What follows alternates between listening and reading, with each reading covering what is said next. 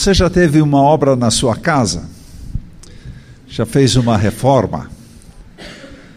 Complicado, né? Tudo começa com quebradeira. E depois você, junto com a quebradeira, vem sujeira. E junto com a quebradeira vem barulho. E você incomoda os outros. E mas por que você faz essa reforma? Por que não deixa como está? Não, você está enxergando algo melhor. Você quer algo a mais na sua vida. Por isso você se submete a toda a confusão de uma reforma. E é verdade. Quem de nós, especialmente as mulheres, não gostam de um penteado diferente. É bonito. Quem dos homens não gosta de um carro novo, cintilante e brilhante? Quem de nós não gosta de uma estrada reta, com asfalto perfeito, e onde que a gente pode rapidamente chegar a um lugar? Quem não gosta? Ontem a Eliane e eu estávamos em Santa Catarina e vindo de Blumenau para Navegantes. E que estrada complicada. Tempo todo desvio, fila de caminhão, subida descida e demorava e a gente com horário tendo que chegar e a fila não andava. Mas por que, que a gente se submete a isso? Porque em nós está a esperança de um dia aquela estrada estar pronta e a gente em poucos minutos vai chegar no seu destino. Por isso a gente se submete a tudo isso. E por que, que nós fazemos reformas? Por que, que nós iniciamos obras? Simplesmente pelo fato de que assim como está, não está bom. Assim como está, não está bom. Precisa ser o que? Melhorado. E sabe quando começa uma reforma? Começa na sua mente. Você olha para a sua casa, você olha para o seu apartamento, e você vê já na sua mente o apartamento completamente renovado, pintado, piso novo, portas pintadas. Enfim, você na sua mente já vê. Então, Deus dá visão. Mas aí chega um momento importantíssimo, que é o momento da decisão. Eu vou fazer essa reforma. E muitas vezes a gente para na visão. Coisa linda, não, um dia eu quero minha, minha casa, meu apartamento assim. E a gente para nisso. E não passa para o próximo passo, que é o que? A decisão. Eu vou fazer. E aí você pega o telefone e liga para o pedreiro. Começou a reforma. E aí vem todas as consequências da reforma. E você Passa por isso, passa, não fica. Mas vai chegar aquele dia em que seu apartamento está prontinho, arrumadinho do jeito que você quer. Com a igreja é a mesma coisa. A igreja vai bem, tudo corre bem, mas do jeito que está não está bom. Podemos muito mais, temos capacidade de fazer muito mais, temos condições de que, em cima da nossa visão, fazermos essa visão o que? Acontecer. Mas para a visão acontecer, eu tenho que tomar uma decisão. Eu tenho que tomar uma decisão. Se eu não tomar essa decisão, nada vai acontecer. Quer dizer, sim, eu vou começar a reforma eu vou começar a enfrentar quebradeira. E isso acontece conosco também, como pessoas. Sempre começa com quebradeira, né? Deus quebrando a gente. Reforma. Do jeito que está não está bom. Nós temos que o que melhorar, porque lá na frente Deus tem algo maravilhoso. Ele quer o que? Ele quer começar com você. E começa com quebradeira, pó, sujeira e tudo vem. Você incomoda os outros. Um missionário alemão, ele esteve aqui dando uma vez uma palestra faz alguns anos atrás.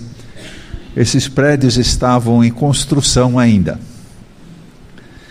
E ele dizia assim: Vocês estão vendo esse prédio? Está em construção. Quanto pó, quanta sujeira, quanto barulho. Mas um dia ele vai estar pronto. Mas no momento ele está em construção. E com a Igreja de Cristo conosco, na nossa vida cristã, é isso mesmo. Estamos em obras, estamos em construção, estamos aí causando barulho, quem sabe, muito pó, muito trabalho, muita sujeira, mas para quê? Porque lá na frente a gente enxerga alguma coisa. E nós tomamos a decisão de partir para essa reforma. E esse é o momento mais difícil. Você dizer sim, eu quero reforma na minha vida. Sim, eu quero reforma na minha igreja. Sim, eu quero reforma no meu país. Sim, eu quero reforma na minha família. E é interessante, tem a ver com você, com a sua decisão. E o livro de Neemias, ele trata muito bem esse assunto. Quando Neemias está justamente levando uma vida normal, como qualquer um, vivendo uma vida confortável, tranquila, está tudo bem. Sabe quando na nossa vida vai tudo bem, obrigado, está tudo em ordem, tudo bem, tudo em ordem. E o livro de Neemias, capítulo 1, começa dizendo: Estas são as memórias de Neemias, filho de Acalias. No mês de Quisleu, no vigésimo ano do reinado do rei Ataxerxes, eu estava na fortaleza de Suzã. Anani, um dos meus irmãos, veio me visitar com alguns homens que haviam chegado de Judá. Perguntei-lhes a respeito dos judeus que haviam regressado do cativeiro e da situação de Jerusalém. E eles responderam: As coisas não vão bem para os que regressaram à província de Judá. Eles estão passando por dificuldades e humilhações. O muro de Jerusalém foi derrubado e suas portas foram destruídas pelo fogo. Estamos aqui vivendo uma situação precária em Jerusalém. Aqui, aqueles que regressaram do cativeiro foram até Jerusalém e como é que eles se encontravam? Eles se encontravam numa situação muito difícil. Isso leva, primeiramente, Neemias a uma aflição. A uma aflição. E a gente vê, né? Muitas vezes surgem coisas muito ruins em nossa volta que a gente lamenta profundamente. Puxa, que coisa, que pena que isso aconteceu. Mas ainda bem que não é comigo. O pessoal vai se virar. Só que Neemias, quando ele recebe a notícia de que as coisas não vão bem em Jerusalém, ele escuta aquela notícia. E interessante, ele pensa: isso tem a ver comigo. Isso tem a ver comigo. E quantas vezes acontecem coisas ao nosso redor que a gente diz, ó, não tem nada a ver comigo, problema deles. Mas aqui Neemias, de repente, ele diz: Não, isso tem a ver comigo. São meus irmãos que voltaram para Jerusalém e eles estão numa situação realmente péssima lá. Tem a ver comigo.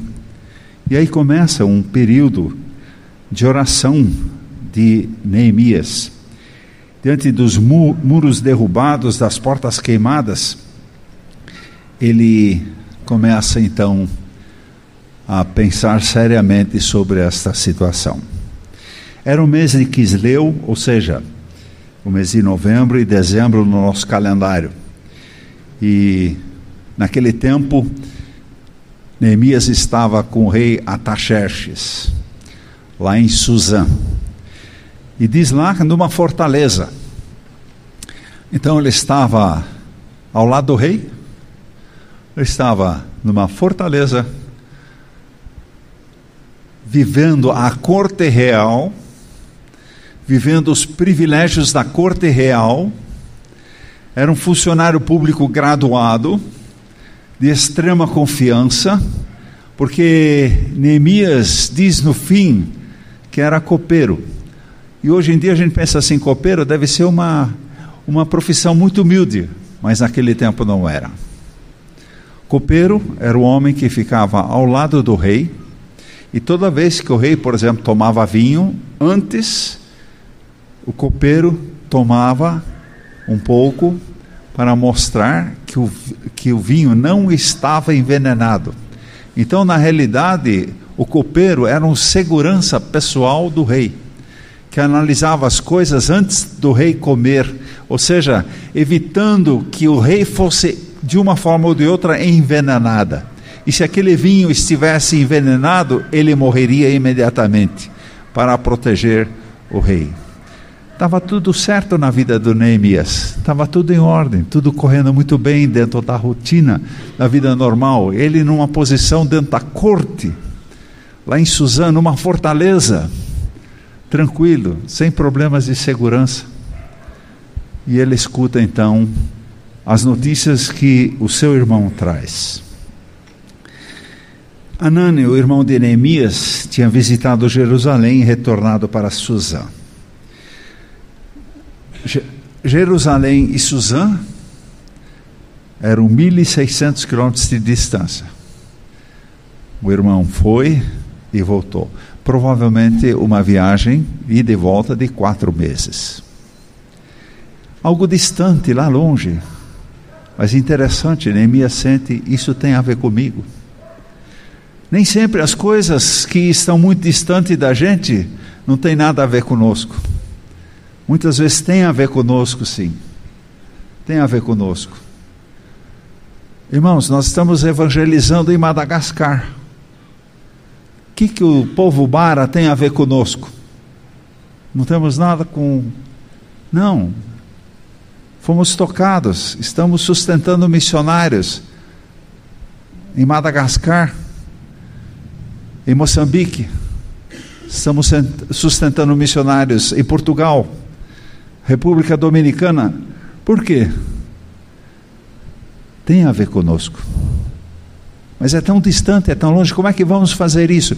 Esse era o drama de Neemias. Tem a ver comigo, mas o que, que eu posso fazer? O que, que eu posso fazer? E muitas vezes a gente para por aí, eu não posso fazer nada. Mas Neemias não, ele parou. Primeiro ele lamentou e chorou. Lamentou e chorou. Lamento e choro no Antigo Testamento significa luto. Lamento e choro. E ele então passa por um período de luto. Ele sofre a dor, mas deve ter se sentido impotente. Não tenho condições de fazer nada. Aí interessante, começa em seguida um período de jejum e oração. Esse é um segredo que todo crente tem ainda disponível para si. A tarefa é impossível, parece intransponível, não tem a ver comigo ou tem a ver comigo. Vamos jejuar. Vamos uma vez nos abster dos alimentos nos abster das coisas que gostamos de fazer. Para quê? Para a gente ficar atento. E a gente é mais ligado quando sente fome, não é verdade? Quando a gente está realmente sentindo assim, puxa, eu gostaria de comer um pastel agora com caldo de cana, mas eu abro mão. Por quê? eu quero e espero que Deus fale comigo. E jejum anda sempre junto com oração. Você pode orar sem jejuar, tudo bem. Mas quando você jejua, interessante, sempre tem a ver com oração, porque você está jejuando justamente para quê? Para buscar uma resposta de Deus, para pedir que Deus intervenha, que Deus te dê clareza, te revele a vontade dEle. E muitas vezes a gente tem essa bênção de experimentar esses períodos de jejum e oração, Deus falando conosco. E às vezes Deus fala coisas totalmente inesperadas para nós, porque, porque a gente se dispôs a buscar a vontade de Deus. E aqui então Neemias entra num período de jejum e oração. E ele começa a clamar, ele começa a pedir, pedir orientação. E por quê? Porque a vida era difícil para o povo lá em Jerusalém. No antigo Oriente Médio, é, as cidades todas, assim como Jericó, tinham muralhas. E é interessante, a muralha, de certa forma, para aqueles povos orientais, significavam Deus. E quanto mais muralhas, quanto mais proteção, então, esses povos associavam isso com Deus. As muralhas da nossa cidade são altas, é porque a nossa cidade tem um Deus, e aqui Deus com D minúsculo, poderoso. Se as muralhas da sua cidade não são altas nem fortes, você tem um Deus mais fraco. E veja que testemunho nesse momento aqueles moradores de Jerusalém estavam dando para os outros povos os muros derrubados, muralhas não existiam, portas queimadas. Que tipo de Deus é o Deus de vocês? Um Deus derrotado, um Deus fracassado. As muralhas da cidade de vocês estão caídas, quer dizer, Deus de vocês não funciona. Tudo isso deve ter estado na mente de Neemias. Não que isso seja verdade, a muralha não tem nada a ver com Deus, mas para os povos daquela época, significava o quê? Que Deus de Israel é um Deus fracassado. Vejam a cidade deles: muralhas derrubadas, portas queimadas. Neemias então se sente tocado. Ele vê o povo em aflição. Tanto assim que ele, ao perguntar ao irmão, o irmão diz: As coisas não vão bem para os que regressam à província, para os que regressaram à província de Judá. Eles estão passando por dificuldades e humilhações. O muro de Jerusalém foi derrubado, suas portas foram destruídas pelo fogo. E Neemias então sente: é hora do quê? É hora de da gente tomar uma decisão e a gente trabalhar. Vamos reconstruir aquilo que está derrubado. Vamos levantar aquilo que foi queimado. Vamos mostrar aos outros povos que nosso Deus é um Deus verdadeiro. O nosso Deus é um Deus vencedor. Isso então motiva Neemias e depois o seu lamento e jejum, ele realmente toma iniciativa. Mas quando a gente lê sobre o, a resposta de Neemias ao problema de Jerusalém, no versículo 4 nós lemos: Quando ouvi isso, ouvi, sentei-me e chorei. Durante alguns dias, perdão, lamentei, jejuei e orei ao Deus dos céus. Neemias chora, lamenta e jejua. Mas antes ele fez o quê? Neemias se sentou. Neemias se sentou. E é interessante, ele deve ter, assim como Daniel, que também na sua época trabalhava numa corte é, estrangeira, ele deve ter tido o seu aposento, o seu lugar. E assim como Daniel, provavelmente Neemias também, quando orava, se voltava para Jerusalém. Então ele sentou-se, quem sabe voltado para Jerusalém, e começou a orar.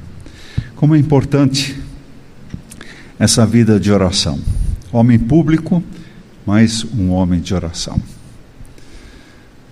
Você, quem sabe, profissional, mas antes de mais nada, um homem ou uma mulher de oração.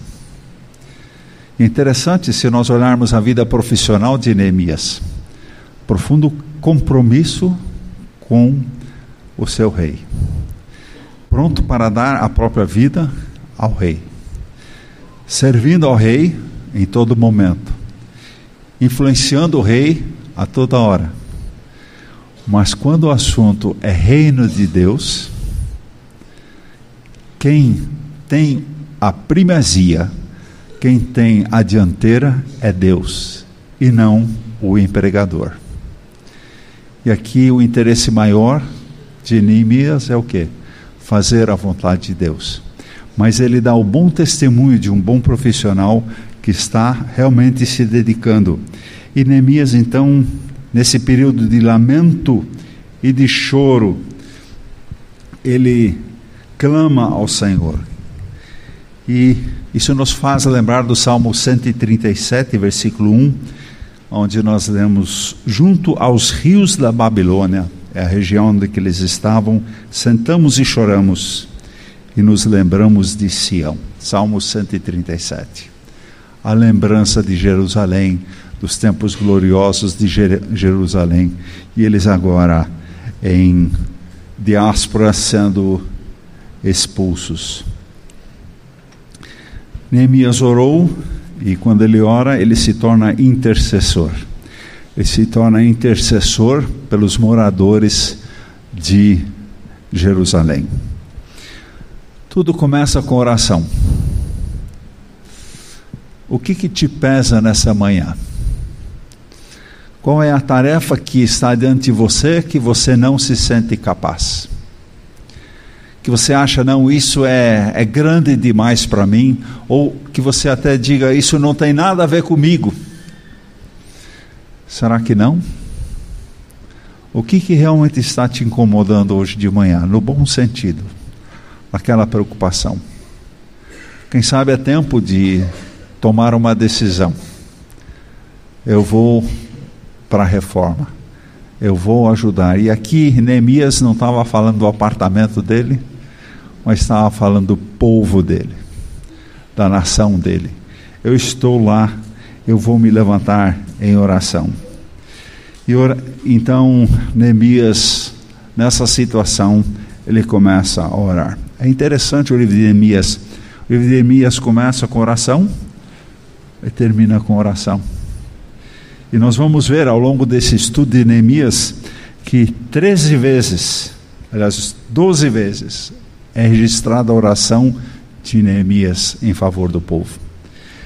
Um homem de oração, um homem que busca a vontade de Deus, um homem que realmente quer fazer a vontade de Deus. E ele ora: Ó Senhor Deus dos céus, Deus grande e temível, que guarda as tuas alianças do amor leal para com todos que te amam e obedecem os teus mandamentos.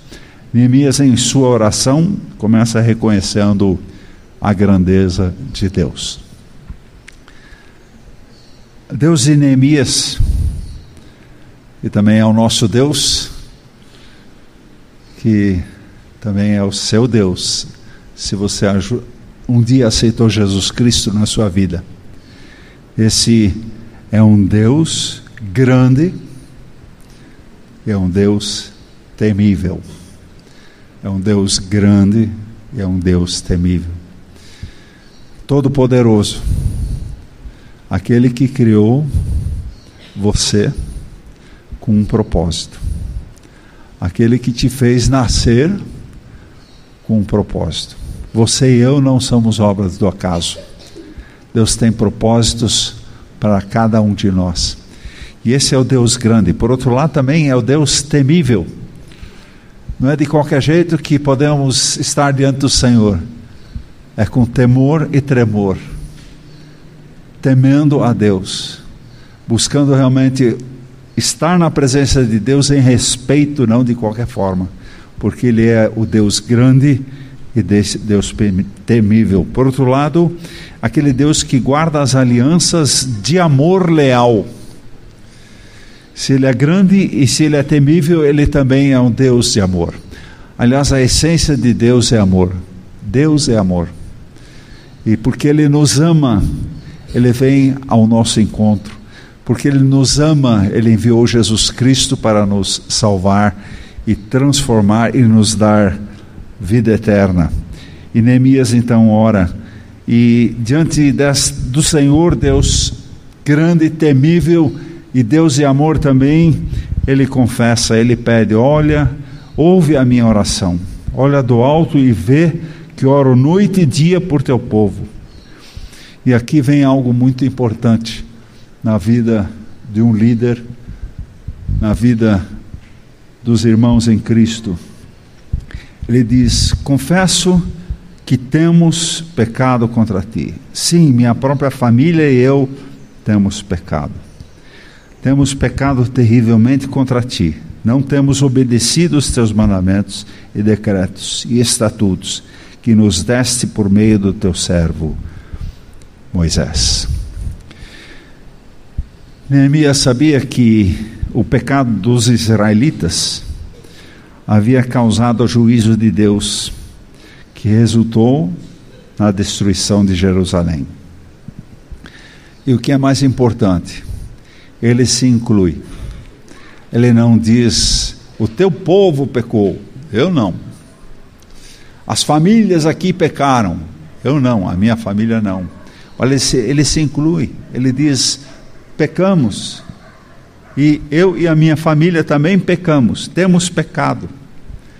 Amados, a gente sabe, pecado leva a cativeiro. Nós sabemos que Deus, então, por causa do pecado de Israel, entregou o povo para a Babilônia.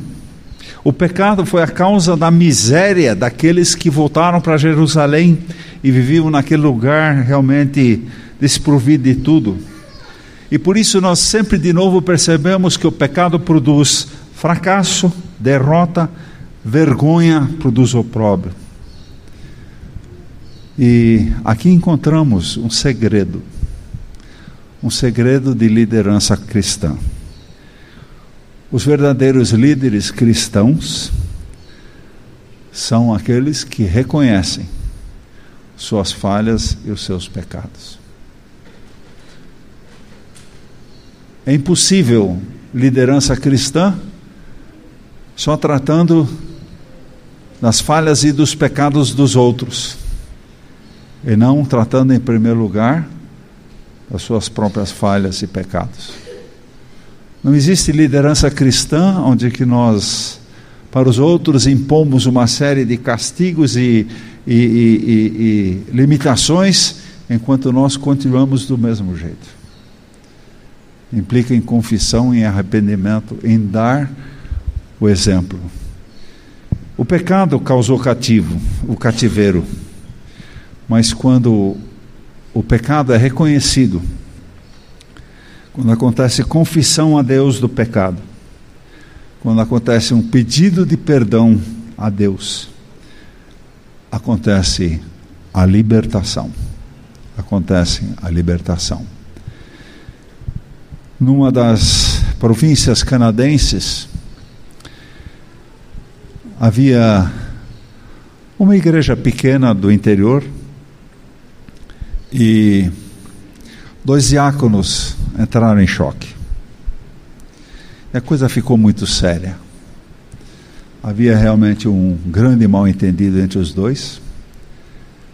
E o conselho então chamou os diáconos conversou com eles e pediu que houvesse confissão, arrependimento e novamente uma comunhão entre os diáconos. E eles não queriam. Aí a liderança da igreja começou a orar e interceder por eles. E a reunião continuava. E um não queria dar o braço a torcer, nem o outro. E a coisa ficou travada. E os irmãos da liderança continuaram a orar, interceder.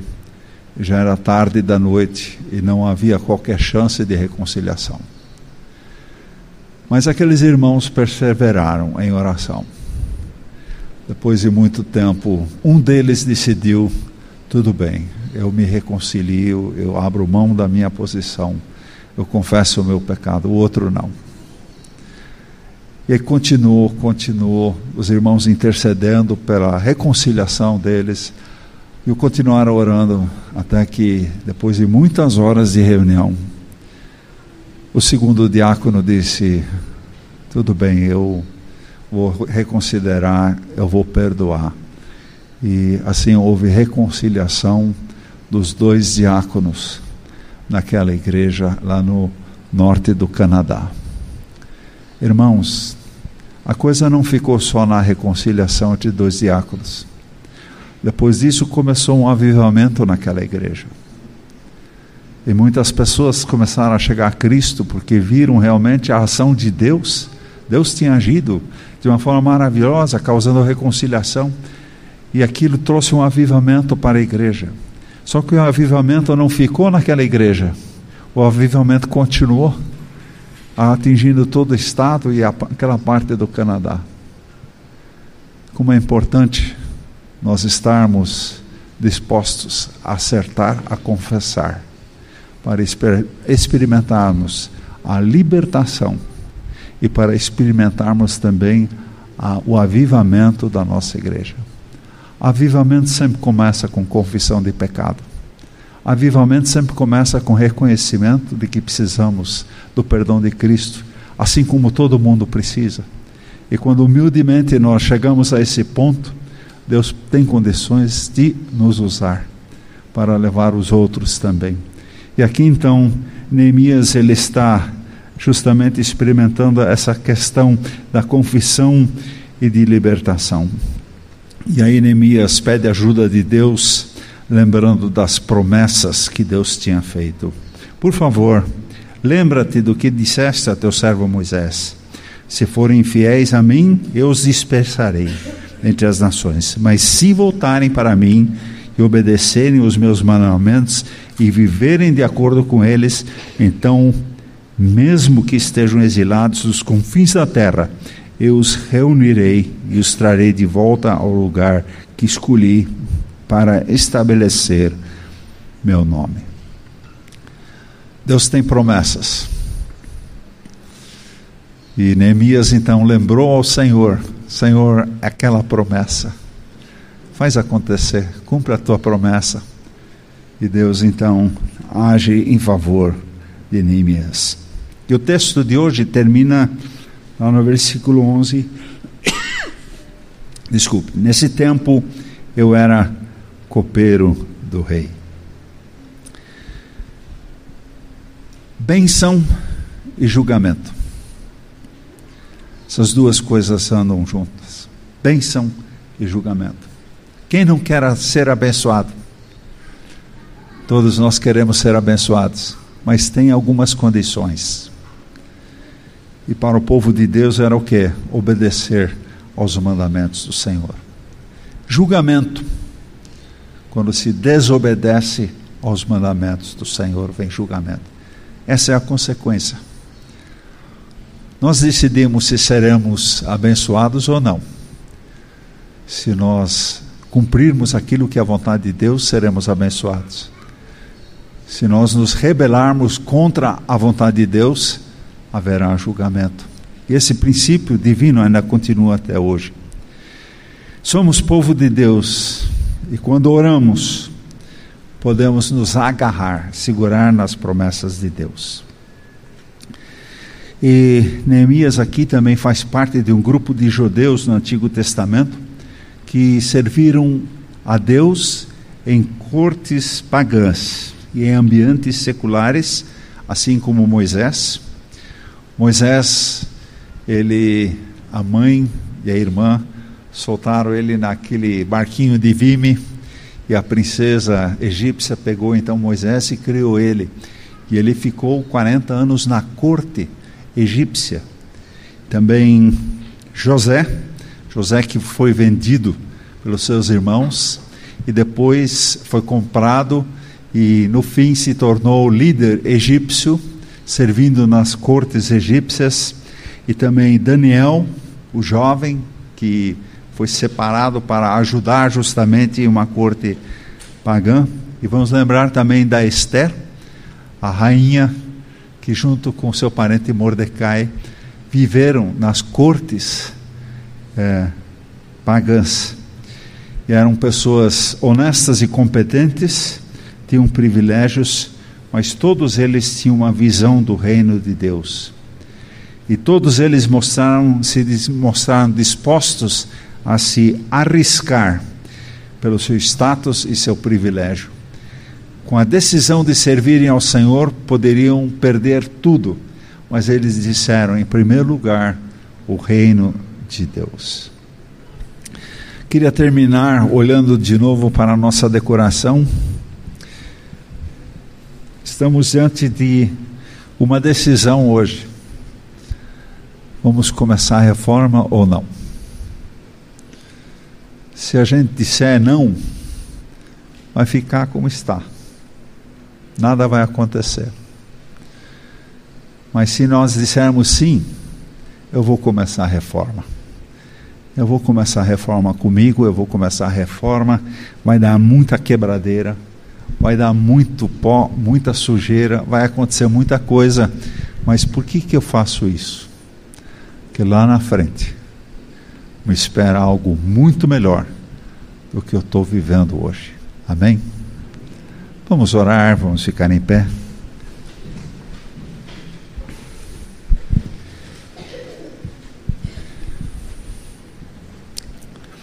Pai, diante da gravidade e da difícil situação de Jerusalém, Neemias se coloca à disposição de Deus. Ele chora, lamenta, jejua, mas quando choramos, quando nos lamentamos e quando nos preocupamos com algo que aparentemente não tem nada a ver conosco, mas o Senhor quer nos usar para abençoar os outros, Obrigado, porque o Senhor responde através da oração.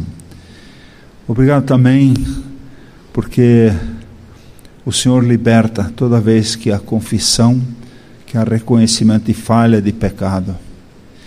Obrigado, Senhor, porque Neemias nos dá esse exemplo de começar as coisas com a vida acertada. E assim começa, Senhor, a caminhada de Neemias para a grande reforma. E nessa manhã, Pai, quando começamos essa série sobre Neemias, coloque em nosso coração o desejo e a disposição de dizer sim, Senhor. Começa a reforma em mim. Começa a transformação com aqueles que o Senhor me colocou perto para que os abençoe. Sim, Pai, usa-me para mudanças de situações difíceis. Quero pedir a tua bênção sobre cada um nesta manhã que está tomando essa decisão. Em nome de Jesus. Amém.